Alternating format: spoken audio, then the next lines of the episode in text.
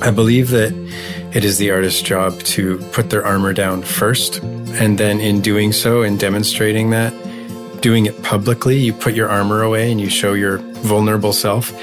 And everyone in the room goes, ah, man, I, I want to do that, you know? And it's, it's, it gives permission to everyone in the room to also be vulnerable, to let go of their inhibitions, to be the present, to maybe whatever, like plant a garden or quit their job or climb a mountain, you know, whatever it is. You know, it, like the, the fear is when you put your armor down is that you're going to get pierced by arrows and swords.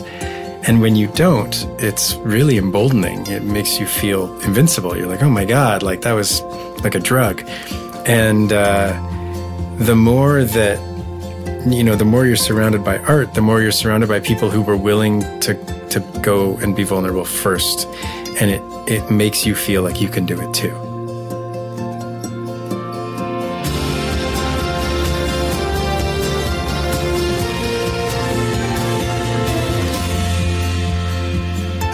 Hello there.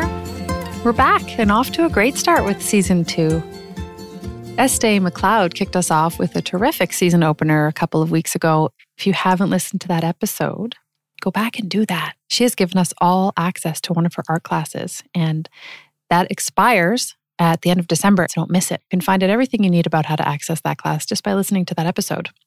And uh, I don't know, can you hear it in my voice?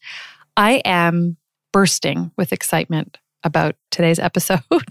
you know, when I first realized that I was being called to do this show, I had no idea what I was doing. I still don't really know what I'm doing. I just keep coming back. But one of the things I did to help myself navigate, you know, learning how to create and host a show was to buy a big, gorgeous hardcover notebook with lined paper in it. And I wrote all my visions and ideas for what this show could be. And one of those things was a list of dream guests. And if you want to see a picture of that page in my notebook and find out who some of my other dream guests are, head over to kateshepherdcreative.com and search dream guests.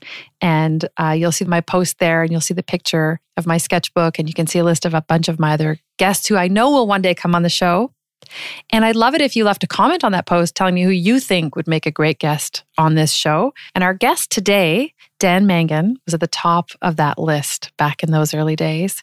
He's a Canadian musician and somebody who I've been a fan of for nearly two decades. I knew that I wanted to bring him here and talk to him about his gorgeous music and creative process and how did he get to be such a humble, grounded rock star. And I'm so happy that over the summer, I was able to catch him before he heads off on tour in Europe. Before we head into the interview, there are a few other things I want to let you know. You might have heard last season a couple episodes I did that I was calling genius moments. They were extra little sort of mini episodes that happened in between my interview episodes. I often felt like I just had things to offer you myself that didn't really have a place within the context of one of our interviews. And they're not something I'm going to guarantee that I'm going to offer with any kind of scheduled regularity, but I will promise you that whenever I'm inspired or whenever I have something come up for me as I do my own work with, you know, uncovering my creative intelligence, whenever something comes up for me that I feel would be useful to share with you or helpful for you in your process of uncovering your own creative genius, that I will sit down and record one of these Genius Moments episodes for you. I did one the other day because I had some stuff come up for me that felt too good and too helpful and too useful not to share. And so I created a little 30 minute episode, and it's Genius Moments number seven. And the feedback I got from it was so moving. Honest to goodness, it brings me to tears because that's all I've ever really wanted to do with this work is to serve you and your creativity and all of every beautiful thing that's inside of you that wants to come up and out and into the world. That's all I've ever really wanted to do with this work. And so I want to share this message with you because it was particularly poignant for me. It comes from Jeannie and it says, Oh, Kate Shepherd, you have no idea what your podcasts mean to me.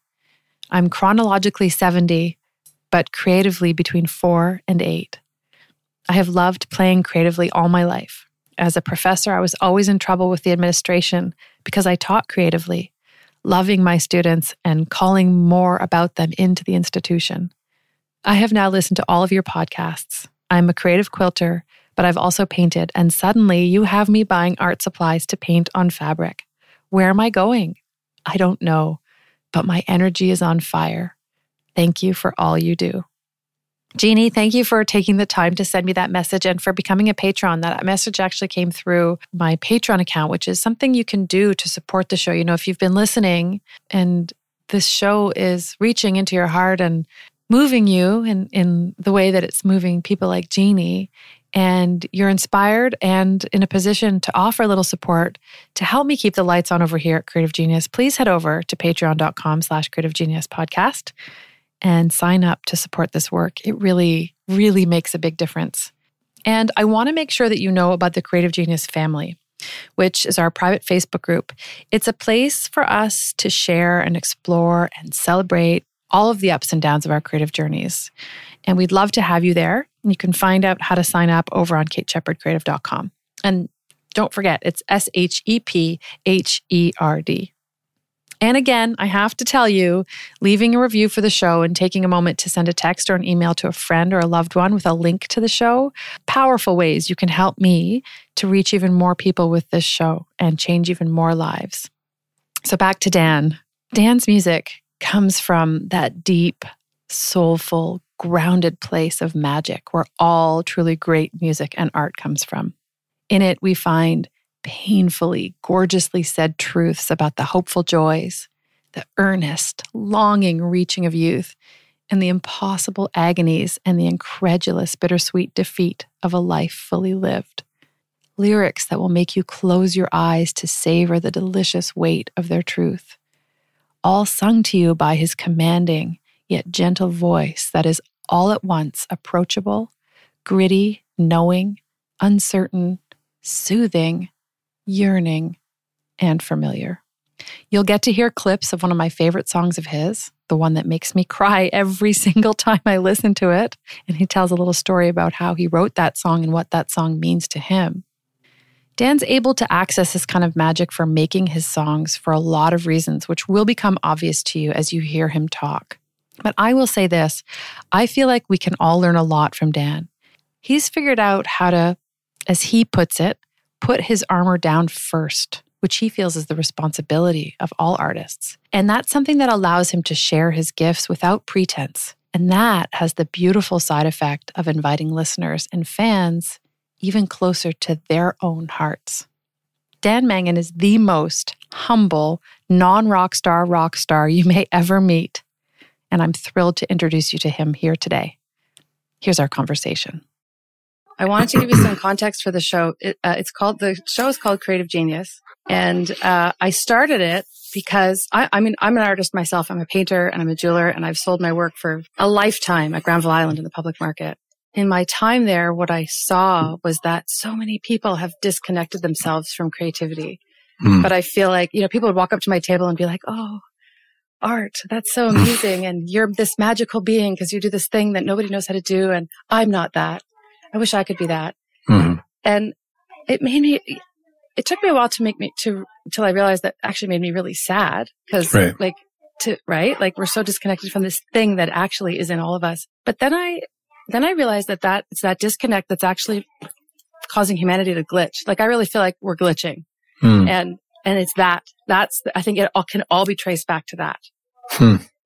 Yeah, that's interesting. part of ourselves that's like, cause, cause what is creativity? It's, it's gut instinct, it's intuition, it's inspiration. It's where your ideas come from. It's that thing that whispers lyrics to you and paintings to me. And it's like this, th- it's like, it's the thing mm-hmm. that tells a tomato seed when to open and a seahorse when to become, like it's, right, it's, right, that, yeah. it's running the universe.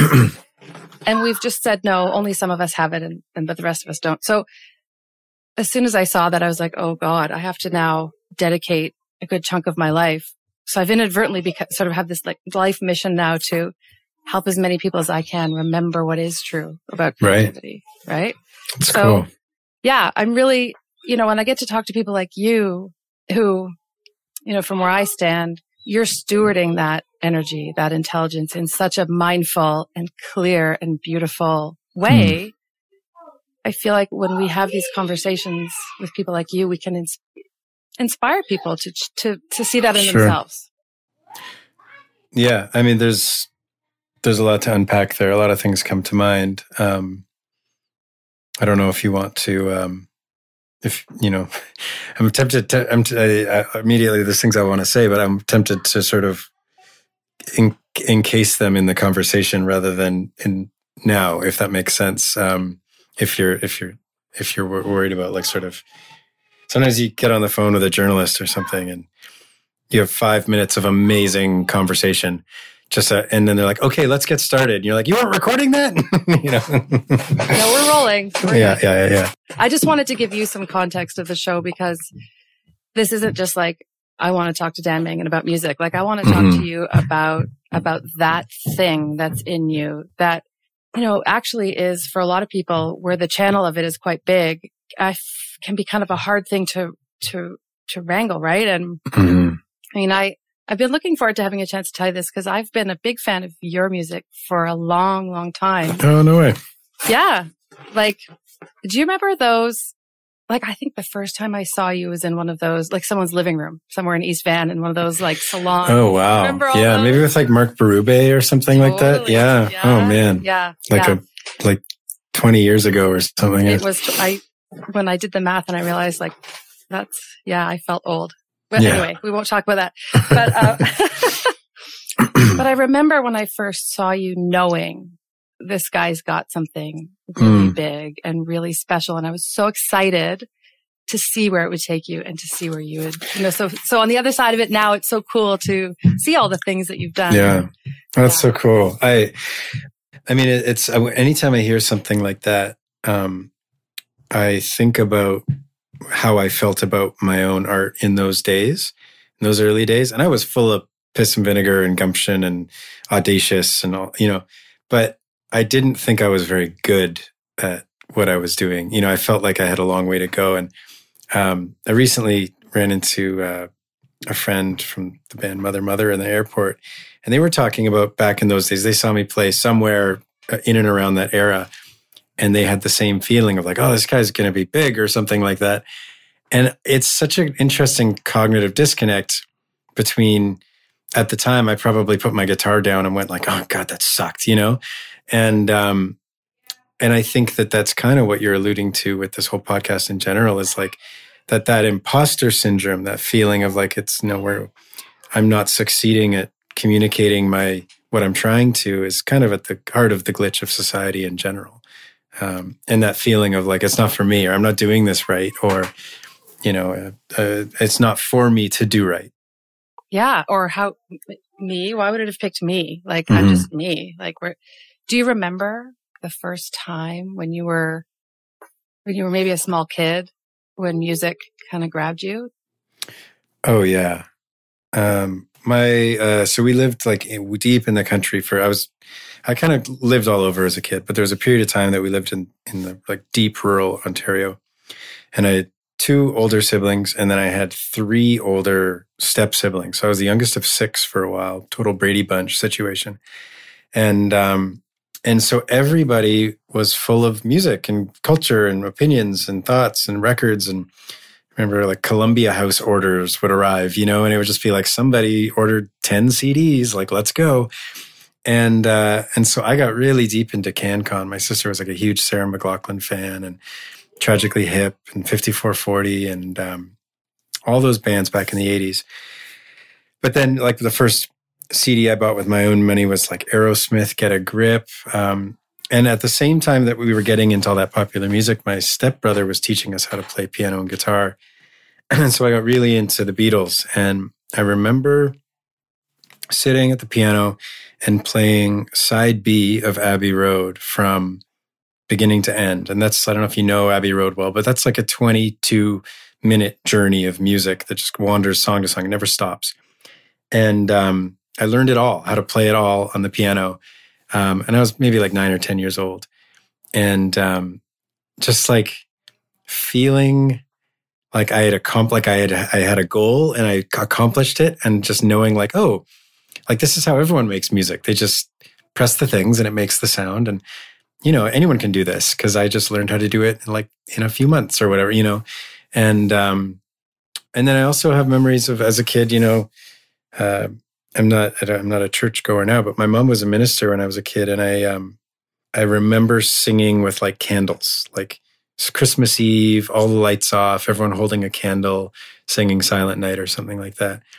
And um, though I haven't taken with me any of the dogma or negative stuff about my what I perceive as negative stuff about Christianity, um, I have taken with me that sense of collectivism and sort of like whole greater than the sum of the parts and that feeling of connectedness.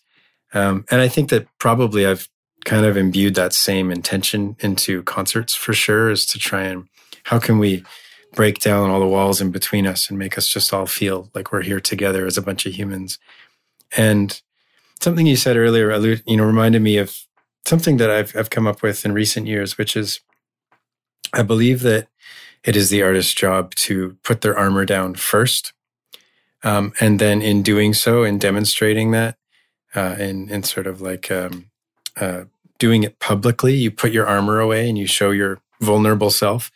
And everyone in the room goes, ah, man, I, I want to do that, you know? And it's, it's, it gives permission to everyone in the room to also be vulnerable, to let go of their inhibitions, to be the present, um, to maybe whatever, like plant a garden or quit their job or climb a mountain, you know, whatever it is. Yeah. Um, and you know, like the the fear is when you put your armor down is that you're going to get pierced by arrows and swords. And when you don't, it's really emboldening. It makes you feel invincible. You're like, oh my God, like that was like a drug. And uh, the more that, you know, the more you're surrounded by art, the more you're surrounded by people who were willing to to go and be vulnerable first. And it it makes you feel like you can do it too. And um, so I think that that's the artist's job. Um, and the truth is that they're not the only people who can do it. They're just the people who have the muscle memory and the training and the, you know, as Malcolm Gladwell will put it, 10,000 hours of trying something and, and failing and getting better. Um, so they're just more used to it in a way, you know, it's less foreign. Well, and we're also creating something that is kind of tangible in a way, whether it is music or a piece of art mm. or like it is something that, that people can look at and point to and say, Oh, look, there's, right. there's the product of that vulnerability that's really pleasing and that actually serves my heart. So mm-hmm. what do I have in me that I can give and serve? And totally. I did want to ask you about that, about live performances and what, what is going, I'm a total introvert. Like I, if I have an option to go to a concert or listen at home, mostly I'm going to choose to listen at home because I just mm. like, I like to be at home. the pandemic was great for you. Yeah. Oh, well, I'm coming to terms with coming out of it. Yeah. that's, the, yeah. that's the trauma for me. Mm.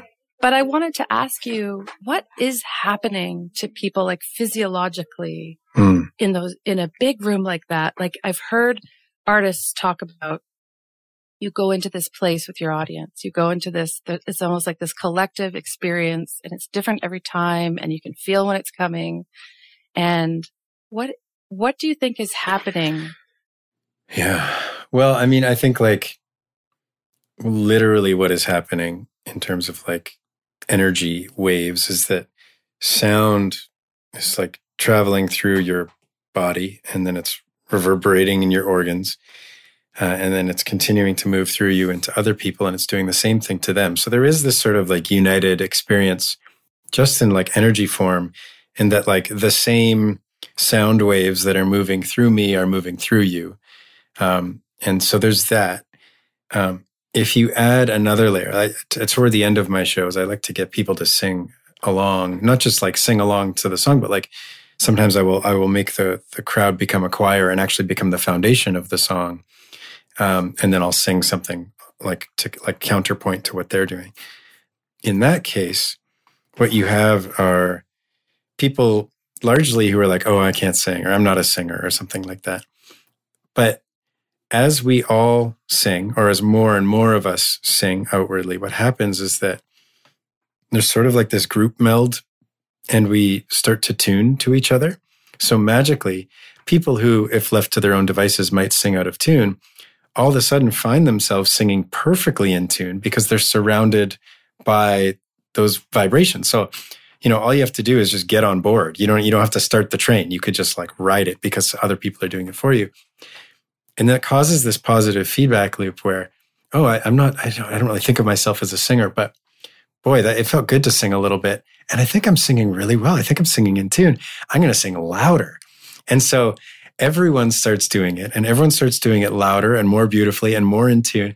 And then you get that whole greater than the sum of the parts. You reach that sort of like spiritual level where, you know, if nothing else, when the song is over, you're like, oh my God, like I was out of my body and not thinking about bullshit in my life for like 25 seconds. You know, I was unconscious. And if you think about consciousness and unconsciousness, it's not, um, it's not like a, like a ruler. There's no end and start. It's a circle. So like pure consciousness is the same thing as pure unconsciousness, if that makes sense, right? Like, like you get so in the moment, so lost, so, uh, uh, you know, aside from your ego and aside from your internal thought processes that even though you're awake, you know, you are unconscious. It's like when you're a kid and you go to some barbecue and it's all of a sudden it's 10 p.m. and you're like, oh man, what happened to the last five hours? I was just running around in the yard, you know? Um, it's that beautiful thing where time passes and you, yeah, I don't know. Well, you were there, but you weren't really there. I've had that moment, you know, we've all had that moment in a million different ways. You know, you get to your destination, you're like, who just drove here? Yeah. I was totally lost in a trance of, you know, thinking about my next painting or writing a song or doing whatever it was in your head. And you're like, oh God, I'm glad I didn't crash the car. Yeah. Yeah. yeah you're yeah. there, but you're, you're there, but you're not, you're not really there. Well, and, and afterwards you feel great. It's like, it's the same reason why if someone, if you watch a performance and it makes you cry, you, you it elicits like a physical experience. And then let's say after the song where you were crying, the performer cuts a really funny joke to to ease the tension and then you laugh. And now you've laughed and cried within the experience of a couple minutes. And both laughing and crying are like physical embodiments of slight unconsciousness. You know it's like you're just so in it that your body is like going like this is so crazy that i have to make tears now you know? Or this is so crazy that i need to convulse in laughter. And that's why many great films or great performances will have that sort of like up and down. In a way as an audience you can kind of feel ragdolled by it. You're sort of like whoa i was i was so heavy and i was kind of crying and it was big and intense. And then five minutes later you had me busting a gut. And when you leave the theater you're like lighter than air. You're like oh like god i just want to you know bake a cake and call my mom and you know make out with that person over there or whatever. Like you're just like, you just feel like, despite all of the other uh, evidence otherwise, that, you know, the pros of existence do outweigh the cons.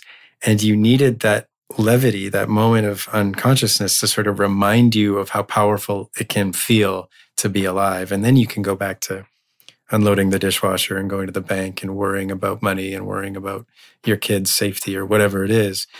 But without that sort of like stop at the gas station to fill up your tank, it's, you know, it's really easy to start running on empty. It's a big thing to have the power to take people on that kind of journey. Like that's a, that's a, I, I was listening to Jerry Seinfeld and David Letterman talking the other day about talent and hmm. how, you know, managing your gift. And Jerry Seinfeld was saying it's like having, it's like having a wild stallion. and if you don't know how to work with it or master it really and sort of direct it, it's, it can just, you know, walk all over your industry. Yeah. So, I mean, you have this thing in you. When did you realize you had it and how did you, like the first time you were at a show and people started singing your songs back to you, do you remember mm. the first time that happened? Yeah. Like what was going through your mind when, and how you? Well, I, and I think, I think that realizing that I was able to sort of conduct a crowd part i mean in order to do that you have to have some audacity. Like you you have to have a large enough ego to believe that you deserve their attention you know in the first place. So it's it's not an egoless practice. But um i'll say this i've never been or felt like much of a musician or like a talented musician. I think that i've been surrounded by so many people with just otherworldly talent that I have realized that, you know, mu- like the musical talent, and, and I, when I say that, I mean like the ability to like shred on a fretboard or, you know, like play an instrument really incredibly well. I'm, nobody should hire me to play instrument like guitar or piano on their album, right? Like it's just, that's not my gift. Um, and I realized fairly early on that that wasn't my gift, that like I just wasn't one of those people who was like a natural musician. I had to work really hard to get there and get competent. And, and same with my voice. Like if you heard me in those early days, like I was like Tom Waits, like I was just yelling and it was really scratchy and like gravelly. And over time, I've sort of learned to use my voice in a way that I think is honed and, and getting better. But, but I did realize early on that I was good at connecting with groups of people, eh, you know, despite the shortcomings that I had, and maybe because of them. Uh, maybe if I was a better musician or a better singer, I would have leaned more heavily into that talent and tried to get my chops going and started to lean on that in order to carry the show.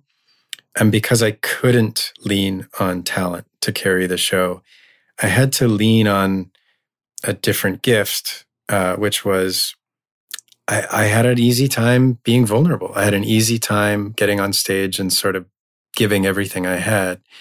Um, and there were there were oh man, like there were follies along the way, right? Like there were there were shows in those early days where I would literally go to get on stage thinking like I'm gonna be kind of like this tonight, and like I, you know I I would try and mirror or emulate my heroes or people that I thought were cool or you know, you see someone perform like the week before at Cafe Deux Soleils and you're like, oh, that person was so cool. I'm going to be like them.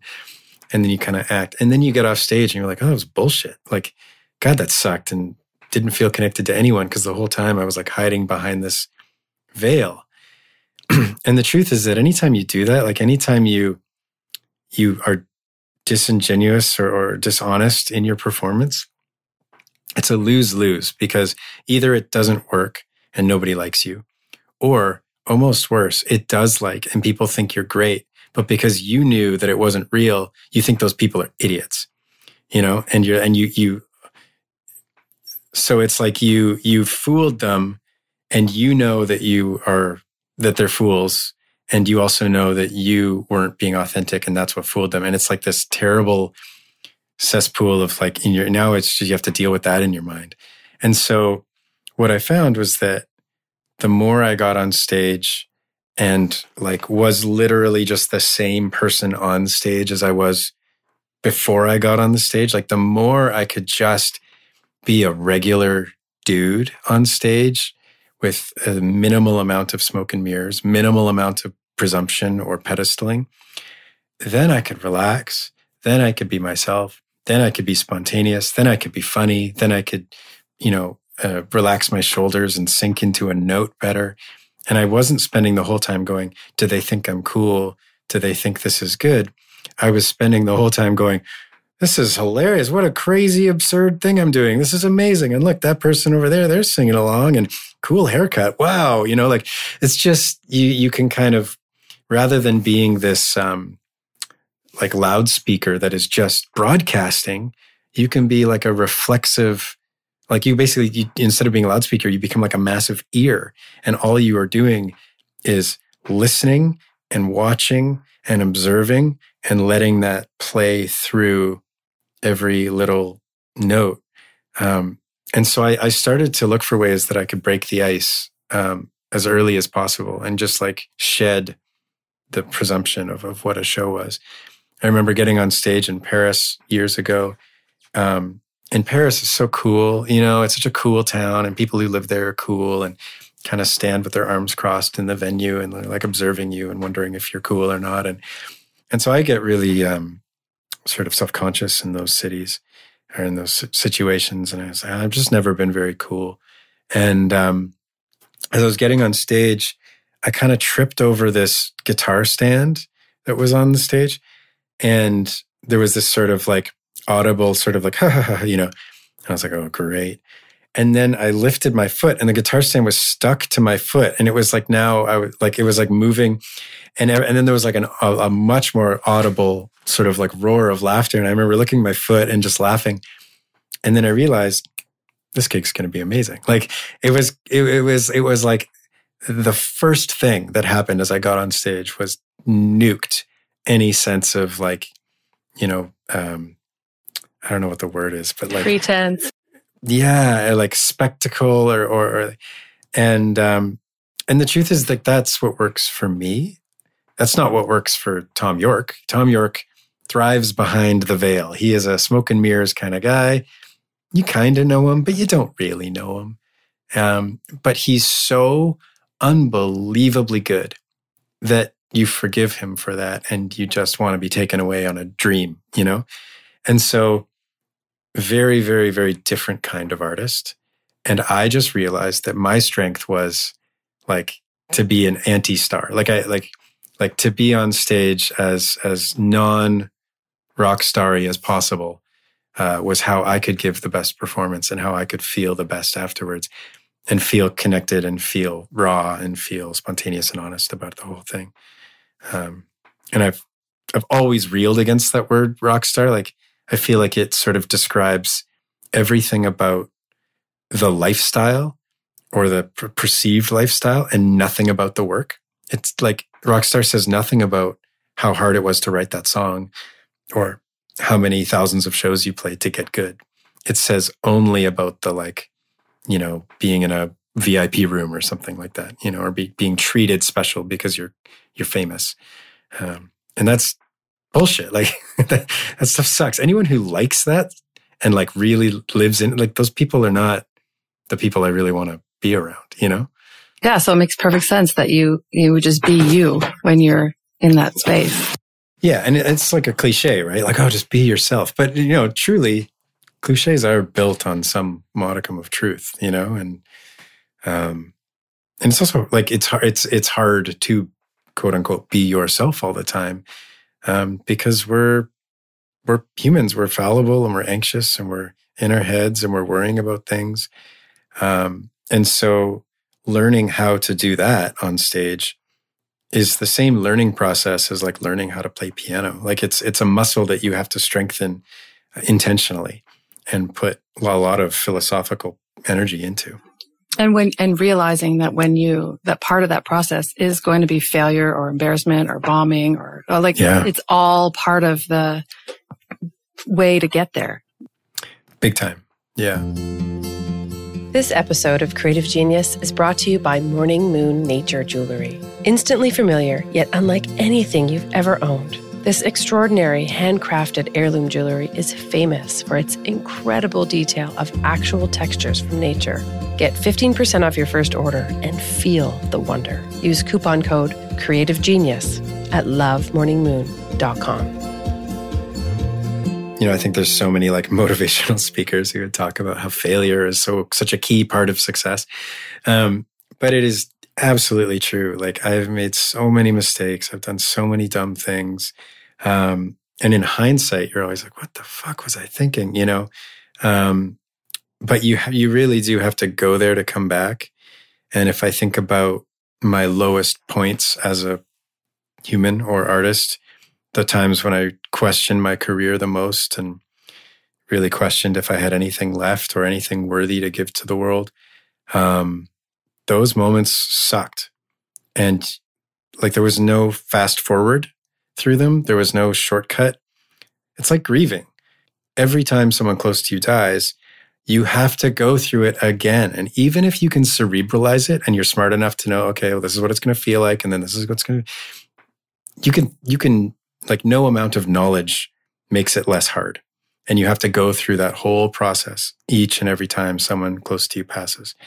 And it's the same thing with the hardest lessons in life. And, you know, the darker, the darker the sort of like low moments are, in a way, the more you appreciate any of the up moments.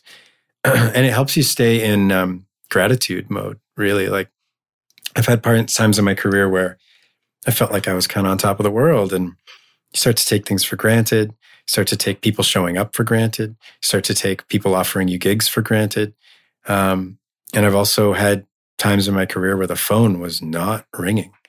And you're like, uh, guys, hey, world, I'm still here, you know? And, um, and on the other side of it now, like, you know, luckily I've, I was sort of able to right the ship and I feel like there's like a good mojo in my career, but um, I appreciate it now more than ever. Like, you know, when you when you get into the green room and there's like a tray full of food there, somebody had to put that together. Somebody had to go and pick this up. Somebody had to, you know, trim the edges off the broccoli or something like that, you know? And, um, and to really truly appreciate that and acknowledge it and not take it for granted. You kind of have to, kind of have to have experienced being a, a, like a dick and then going, wait a minute, that wasn't right. I don't want to be like the burn of that feeling. Yeah, that because that feeling does burn. It does. Yeah. Especially if you realize. I remember as like a teenager, I was being in some scenario where like I was kind of feeling cocky and like was, you know, I was a cool dude. And um, some I can't even remember exactly what it was, but like some social situation where I thought I was just sort of like hanging with a bunch of people and it was they kind of just like walked away. And I remember being like, oh, wait a minute. Like, how, wait, okay, hold on. Let me assess the situation. And then thinking, yeah, and then thinking, oh, wait a minute. And I was like thinking about all the things I had just been saying. And then I was like, wait, if I heard someone else say that, I would think that they were a total douchebag. But I was the one saying them. Okay, well, that, that's a learning moment. Mm-hmm. So I'm trying to imagine. So you've you've you've grown up in this really musical family. You feel supported, like pretty supported by your family to pursue this life. Like no one's saying to you, "Hey, go be an accountant." That's going to be a safer well. for you. Oh, okay. that was a little projection on my part. Um, my my mom was on board from from the get go. She was like, "Do what you you be you. You do whatever you want to do." Um, my dad took some more time. My dad is at this point in my life, you know, huge supporter and fan, and like sends me things that he finds on googling me and stuff like that.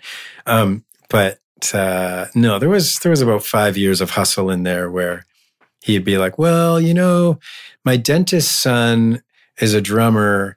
And I just was at the dentist and he was saying that he's still broke and it's, he's like 35. And I was like, Dad, I might be broke my whole life, but that's, that's gonna, I'm just gonna have to be okay with that. That's like part of, part of the deal here, you know?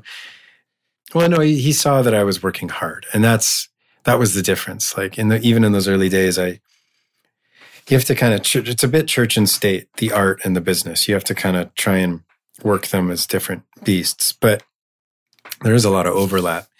And I figured, okay, well, I'm going to work as hard as I can. I'm writing the best songs possible. And when it comes to the other side of things, I'm going to pretend that I opened a coffee shop.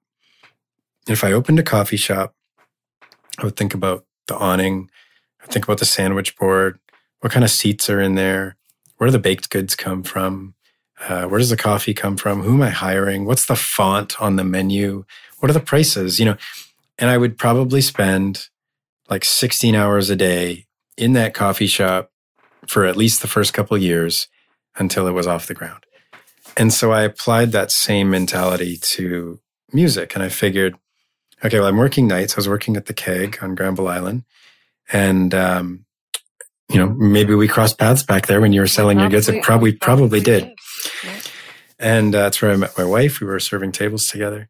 Um, but I remember thinking, okay, well, so my nights are working, but then I have like between, you know, let's be honest, uh, like 10 or 11 a.m. when I woke up to, uh, you know, four o'clock when I had to go to work every day to work on other things. So, you know, I didn't know how to make a website. So I, and I couldn't afford to pay anyone else to do it. So I learned how to make a website and I needed like a bio one sheet and I didn't know how to use Photoshop. So I taught, taught myself how to use Photoshop. And I just like, I figured that all of these skills that I couldn't afford to hire anyone else to do, I could do like a crummy job of it until the point that I could hire someone else to do it.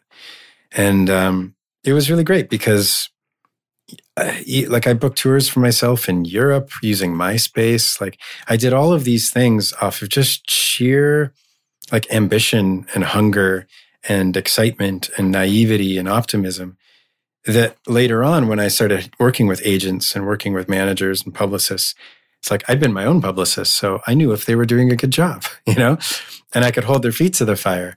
And um, it's been interesting in that, like, I, I've spoken at a lot of panels at music conferences and stuff like that. And young bands, they, they will ask things like, how do I get a manager? Or how do I get an agent? And that's sort of like saying, how do I get a wife? You know, like, you know, like you wouldn't walk down the street and go like, anybody want to marry me? No, like you would go and be in the world and do everything you could to attract that kind of attention or that kind of you know um, attraction and and then you some hope that at one point somebody thinks you're great and you think they're great and that's awesome and it's the same thing you have to I remember in those early days thinking like it's like i'm on a train and i got the train is stopped at the platform and i'm just waiting for everyone to get on the train because once they're on the train oh man like i'm gonna play the best song ever and they're gonna love me and it's all gonna happen i'm gonna get discovered um, and so there's this sense of like waiting or something like that. Like I just wrote my best song ever, but like I don't want to put it out yet because I don't have a big enough audience Right. or something, you know? Right. And uh, and it's garbage. Like you just you just gotta do it and then write something better, you know? And that sense of like waiting is just it's like uh, atrophy. And the truth is that what you need to do, like let's say there's only two people on your train, get that train moving. Like you want the train moving and the faster it goes and the the more exciting it gets um eventually there will be people at the next station waiting to jump on as it flies by and you need that kind of momentum and that kind of excitement around what you're doing in order to attract any attention in this like incredibly oversaturated world of art um, it's so hard to get anyone's attention and it's so hard to keep their attention and so what you have to do is not worry about specifically holding anyone's attention, but just being this like ongoing vessel of excitement so that they come to you. And it's the same, you know, that was how I found my manager. And I ended up working with Arts and Crafts, who was my favorite label in Canada. And they were Broken Social Scene and Feist and all these people, Jason Collett, that I looked up to and I idolized. And I, you know, I, I didn't go to them. Uh, they came to me because I, had been just like hustling my ass off trying to build something in my little corner of the world. So what was that like when you, so you're working really hard, you're, you're booking your, all your own tours, you're doing, you're doing all this stuff yourself. And then, then the, like that stuff starts showing up and the awards start showing up. You know, you, you've won a couple Junos, you've won the Polaris Music Prizes, you've bigger and bigger opportunities started happening. You were, you scored feature film, you've worked with Netflix. I mean, these are not things that you're, now you're not, this is not DIY Yeah, stuff yeah, now. Like yeah. what's, what's going, what's it like to be in your shoes when that stuff starts to happen? Well, I remember um, when we had sold out the Orpheum here in town, which is like, I mean, come on, it's like a dream come true, right? You know, it's like incredible opera house. And before the show, we were at the sushi restaurant across the street, and I had the checkbook out, and I'd hired like a ten piece band of like or strings and horns and everything. And I'm there in the sushi restaurant. I can't enjoy my dinner because I'm sitting there trying to write checks for everybody. And then afterwards, like people like, oh, what was it like? You, you know, and I was like, you know what? It felt like another show. And um, because at that point we'd done thousands of them. And the like, at the moment that you achieve something that your whole life seemed fantastical or mythical or surreal, like imagine selling out the Orpheum. By the time that type of thing happens in actuality, in the imperfect world that we live in, um, it doesn't feel like a dream. It doesn't feel like a fantasy. Um, it feels very real and it feels like it's laden with all of the hiccups and warts that real life is full of. And um, in a way, that's beautiful too. You know, like um, you have moments, hopefully, on stage where you kind of transcend your physical form and get into that sort of spiritual place of, uh, you know, that we were talking about earlier, of forgetting yourself. That's that's the goal. But uh, in and around it all, you know, it's very human, and um, it's funny. Like winning Junos was was an interesting one because the Junos is a huge and any awards show, even Polaris, which claims to be only about artistic merit. But let's be honest, claiming to be about artistic merit is like it's its own fashion show. It's its own pop culture thing. It's its own, uh, you know, sort of like a cool party or something like that. And uh, so I've been listed for Polaris, and I and I have won Juno awards. And the funny thing is that when you're in the room and they're announcing awards, I mean, tons of people are winning that you in your subjective mind don't think that they were better than the other nominee. You're like, oh, so and so should have won or whatever. And the way that I can rationalize it all, because when you're when you're entering that arena where it's like they're going to call someone's name, I hope it's mine. Um, it's like, it's the ultimate test of like, can you existentially clock your self worth from an internal compass or are you seeking that external affirmation? And the way that I've been able to sort of compartmentalize that experience in my brain and still sleep at night is that these award shows are not about the art whatsoever. They are not about the songs you wrote. They're not about the album. They are connected to, but that's not what it's about. They're about you as a person and your peers and colleagues and people that admire you are patting you on the back saying, Good job. We support you. We're excited about what you're doing. And you have the momentum right now to achieve this award. And so it's like you put your heart and soul into the art, into the work. The work is not what's being judged. What's being judged is the trajectory of your career, basically. Um, and so in doing so, if you win or don't win, you know, sure, maybe this other person had more momentum coming into the Junos and got more votes or whatever. Um, but then, it, but then you're not going, oh, it's not because the album wasn't as good as X, Y, Z or whatever. Um, and so, the other thing I'll say about Junos and awards is that it's complete and utter bullshit. But when they call your name, it feels incredible. And the whole rest of the weekend, everyone's patting you on the back, going, Oh, good for you. You really deserved it. We're rooting for you. Congratulations. And that's sort of like cloud nine, like, oh my God, I'm the anointed one for this moment in time. You would have to be a psychopath to not indulge that and enjoy that a little bit. Um, or you'd have to be like the Dalai Lama and be, I don't know, you know what I mean? Like you'd have to just be so on another level. And I would never claim to be that way. So it's, um, it's hard because it is, you can't judge yourself based on it and you can't like evaluate yourself based on the outcome of it. Uh, and you, but you still have to appreciate it in the same way that you appreciate, you know, the, those broccoli and that watermelon being cut for you in the green room.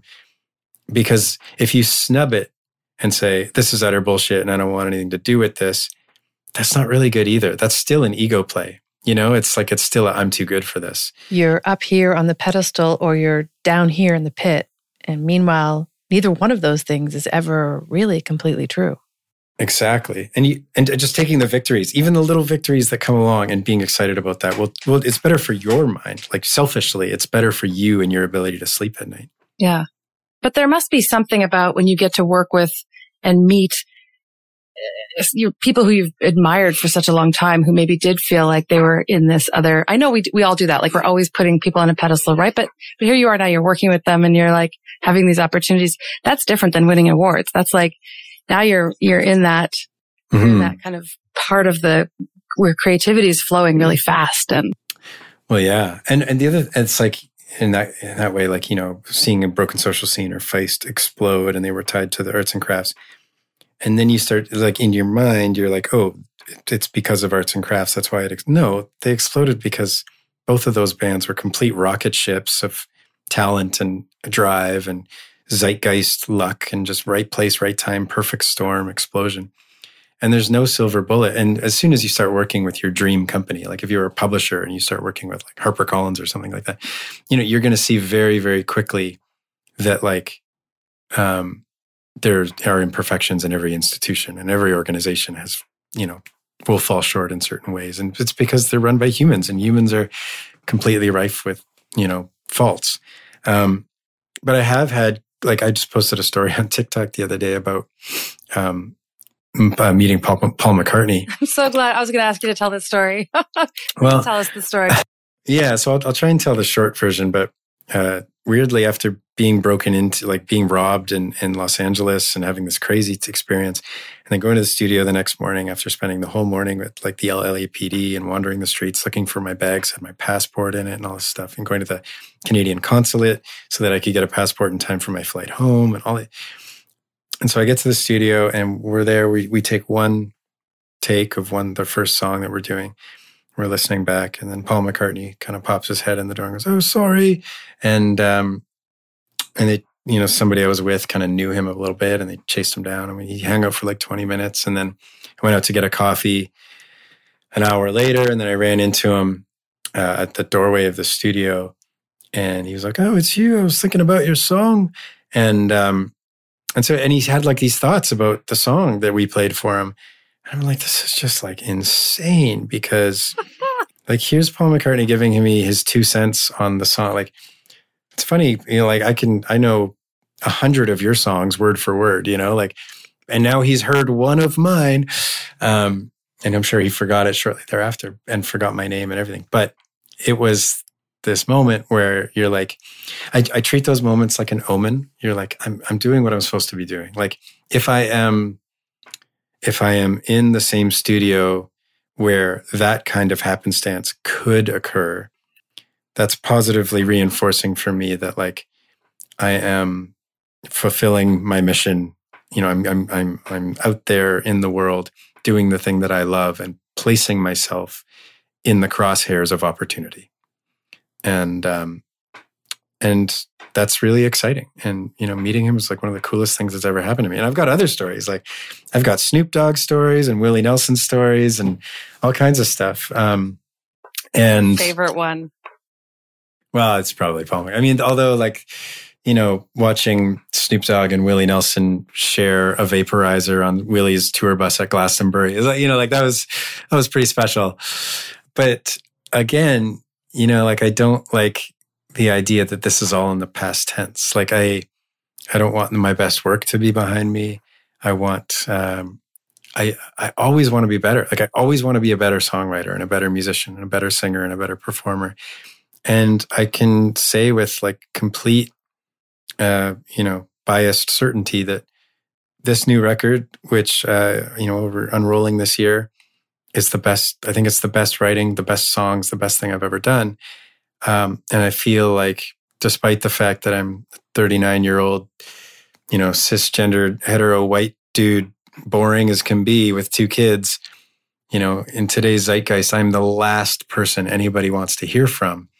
But I think I got some things to say and I think they're great. So hard on yourself. I, you know, I think about, I was reading an article the other day about people have tattooed your lyrics on their body. People more than want to hear what you have to say. You're reaching them. I have to tell you, I was listening to, uh, it was Basket the other day. I had to pull over.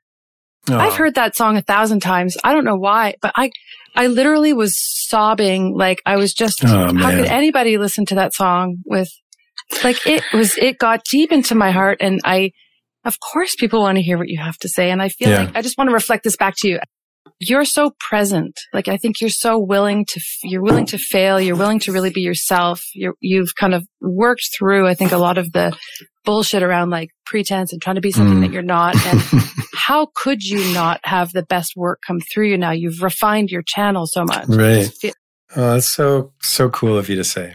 Thank you. That's really, really, really sweet. And um, I do feel that way. Like I'm in the best physical health of my life. Um, I I feel like mentally, like I, I, you know, when I was young, I never like meditated or did anything to sort of feed my mind.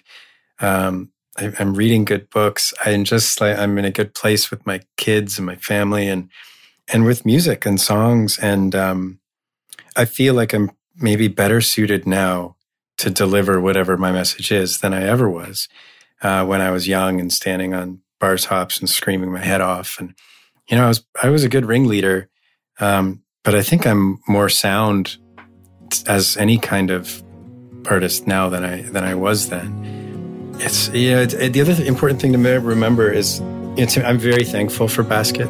So I'll brace myself against the wall and hope to God that I don't fall. My bones are worn, my hip won't hold. I used to be so young. How did I get so old? Won't you take my cane and hold my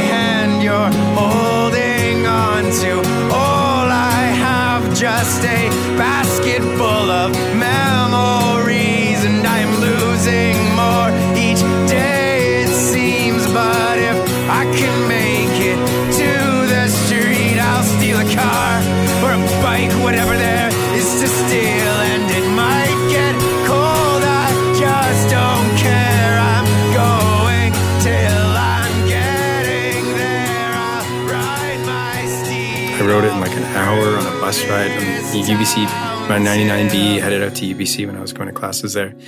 My grandfather just passed away. And, um, and I, to me, that song is like this gift that just keeps giving. Like, I, you know, I, it gets requested every show. I play it every show. I enjoy playing it every night.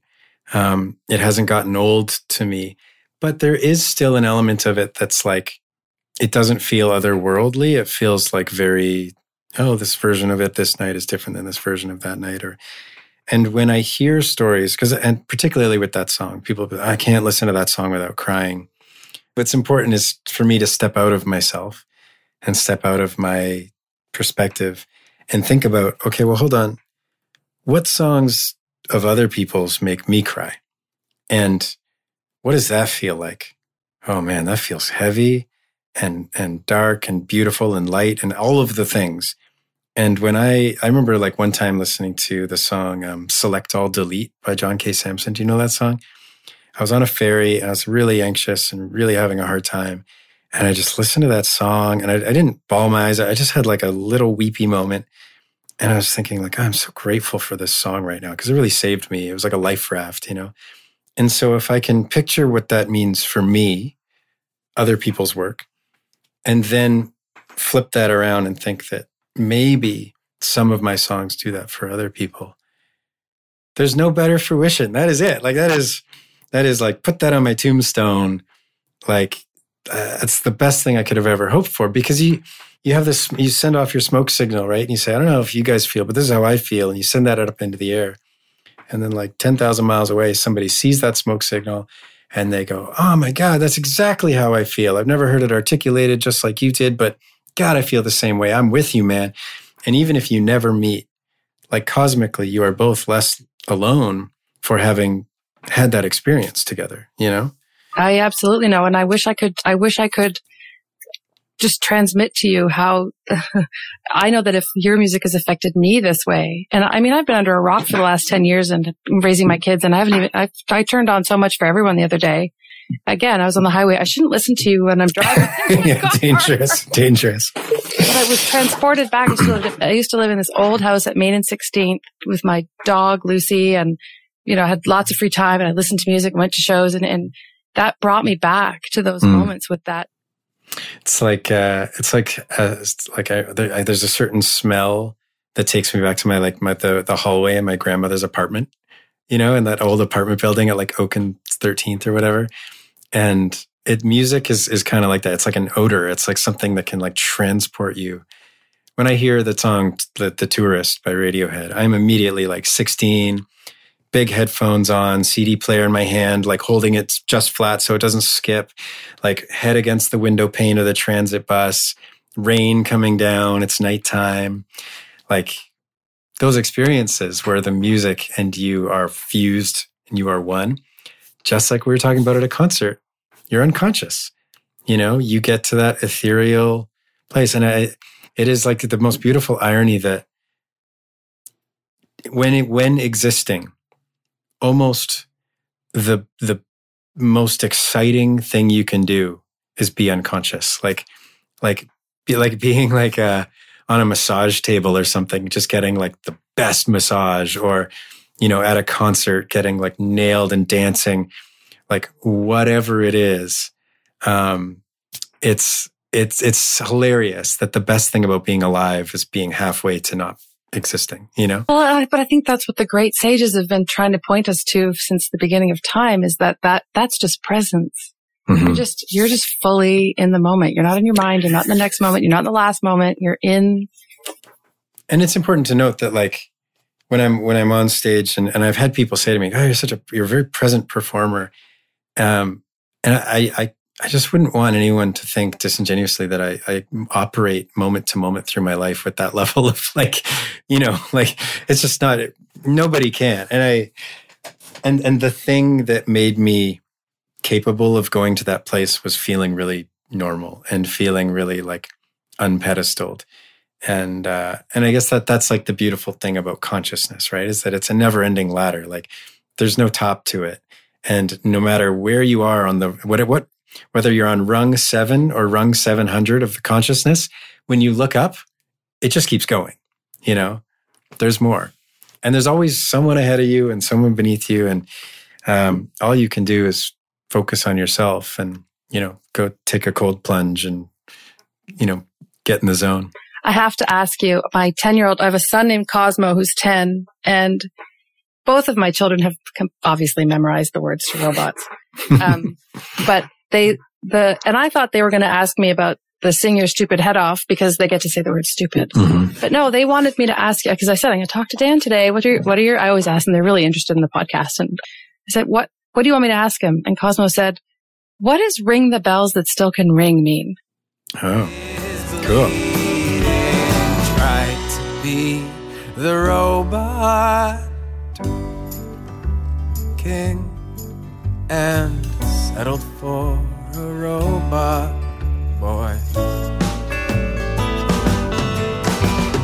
Ring the bells that still can ring and sing your stupid head off to the ones who are not listening. I don't, I mean, I don't know if you're privy, but that is a direct quote from Leonard Cohen. So uh, his song, um, it says, "Ring the bells that still can ring. There's cracks in everything. That's how the light gets in." Um, beautiful, beautiful song. Uh, I can't think of the title right now, but in in referencing him, and I do this in some of my songs.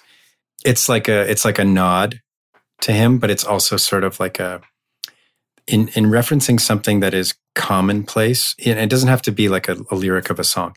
It can be just like um, uh, I don't know what you've been told, right? That's the opening line of Robots, and that's like a saying, like I don't know what you've been told, kiddo. But um, and so when you infuse a song with something that's already part of like the colloquial like commons of of speech, like like a Leonard Cohen lyric is, you're sort of you're creating a sense of familiarity in and around what's going on already subconsciously. Um, and so I do that a lot with my songs.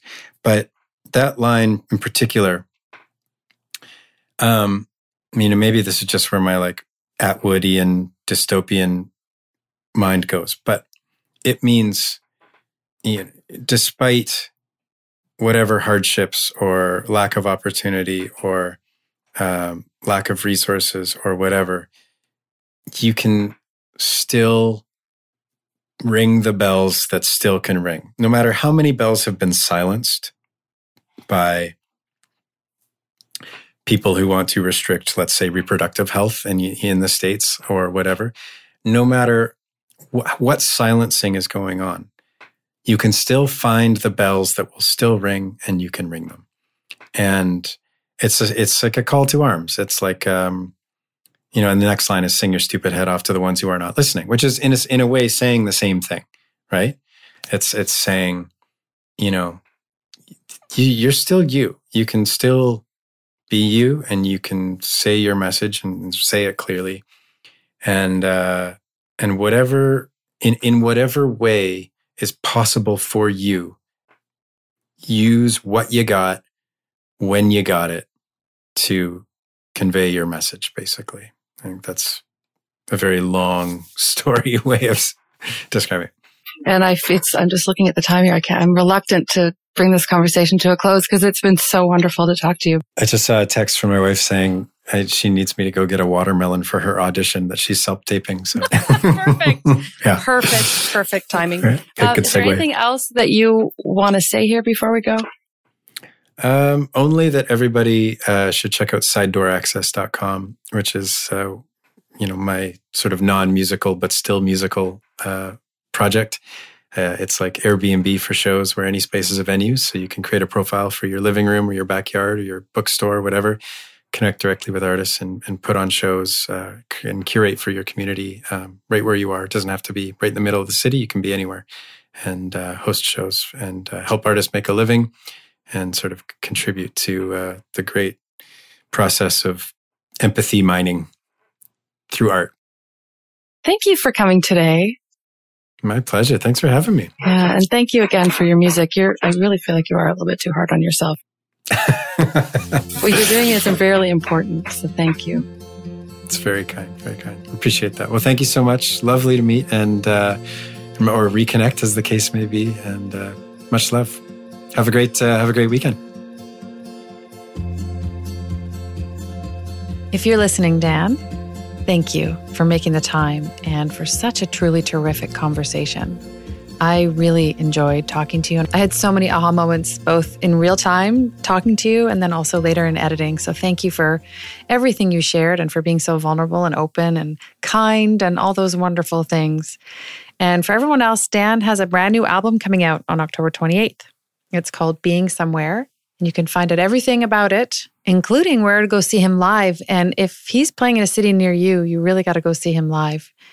Uh, and you can do all that on danmanganmusic.com. So D A N M A N G A N music.com. Dan's ability to recognize his ego and figure out a way to use it in a way that serves his art and his audience, and his capacity for genuinely being present in the moment, both on stage and off stage, are what make Dan so likable. He's an incredible songwriter and has a rare and beautiful ability to just be himself, be vulnerable and free, both on stage and off. You know, when you're listening to him singing, it's his soul you're hearing. That opens a door in your own heart. And that's why his fans around the world tattoo his lyrics on their bodies and faithfully come to his shows wherever he goes on tour. His music makes us cry and laugh and feel the wonder of being alive. You know, I, I want to point out something to anybody who's listening to this who knows that they have a gift inside and wants to give it to the world. Dan didn't just sit around and wait to be discovered.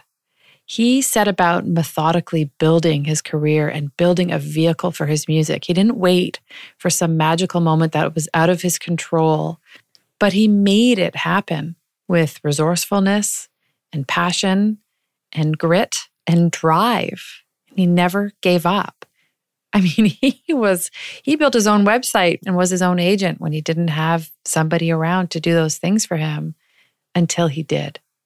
Another really important lesson I think we can take from Dan is around learning to be ourselves. You know, he learned really early on that he needed to be himself on stage, that maybe smoke and mirrors would work for other performers, but for him, he always just felt really crappy anytime he deviated from being Dan. And it's this willingness to be himself, to be vulnerable, that has allowed him to connect so deeply with crowds all over the world and explains why his fans are so dedicated to him. Truly, to be a Dan Mangan fan feels like he is already your friend, someone who feels the grit and grace of life and articulates in a way that something deep inside of you understands. And you can't get that by trying to be somebody that you're not you know his his compulsion to fully step into himself and his gift and to tirelessly build this vehicle that would allow him to have the most reach for his gift ultimately is an act of service. You know it lets him share his gifts which inspires us and it gives everybody listening permission to free themselves and to be reminded that the pros of existence really do outweigh the cons. I want to say a special thank you to Chloe and Bled over at Arts and Crafts who helped make this episode happen, and to Arts and Crafts for allowing us to share some of Dan's music here with you today. Make sure you're signed up for my newsletter. I pick a random person from my email list once every month and send them an original piece of my artwork. It's one of my favorite things to do. It takes a lot to put together the show. Please consider supporting me to do it. You can visit patreon.com slash creative genius podcast to find out more. And please keep my jewelry or paintings, and especially gratitude birds, which keep selling out, in mind next time you're looking for a treat for yourself or for a loved one. You can find everything I've mentioned on kateshepherdcreative.com. Thank you for being here, for opening your heart, and for listening. My wish and intention for this show is that it reach into your heart and stir the beautiful thing that lives in there. May you find and unleash your creative genius.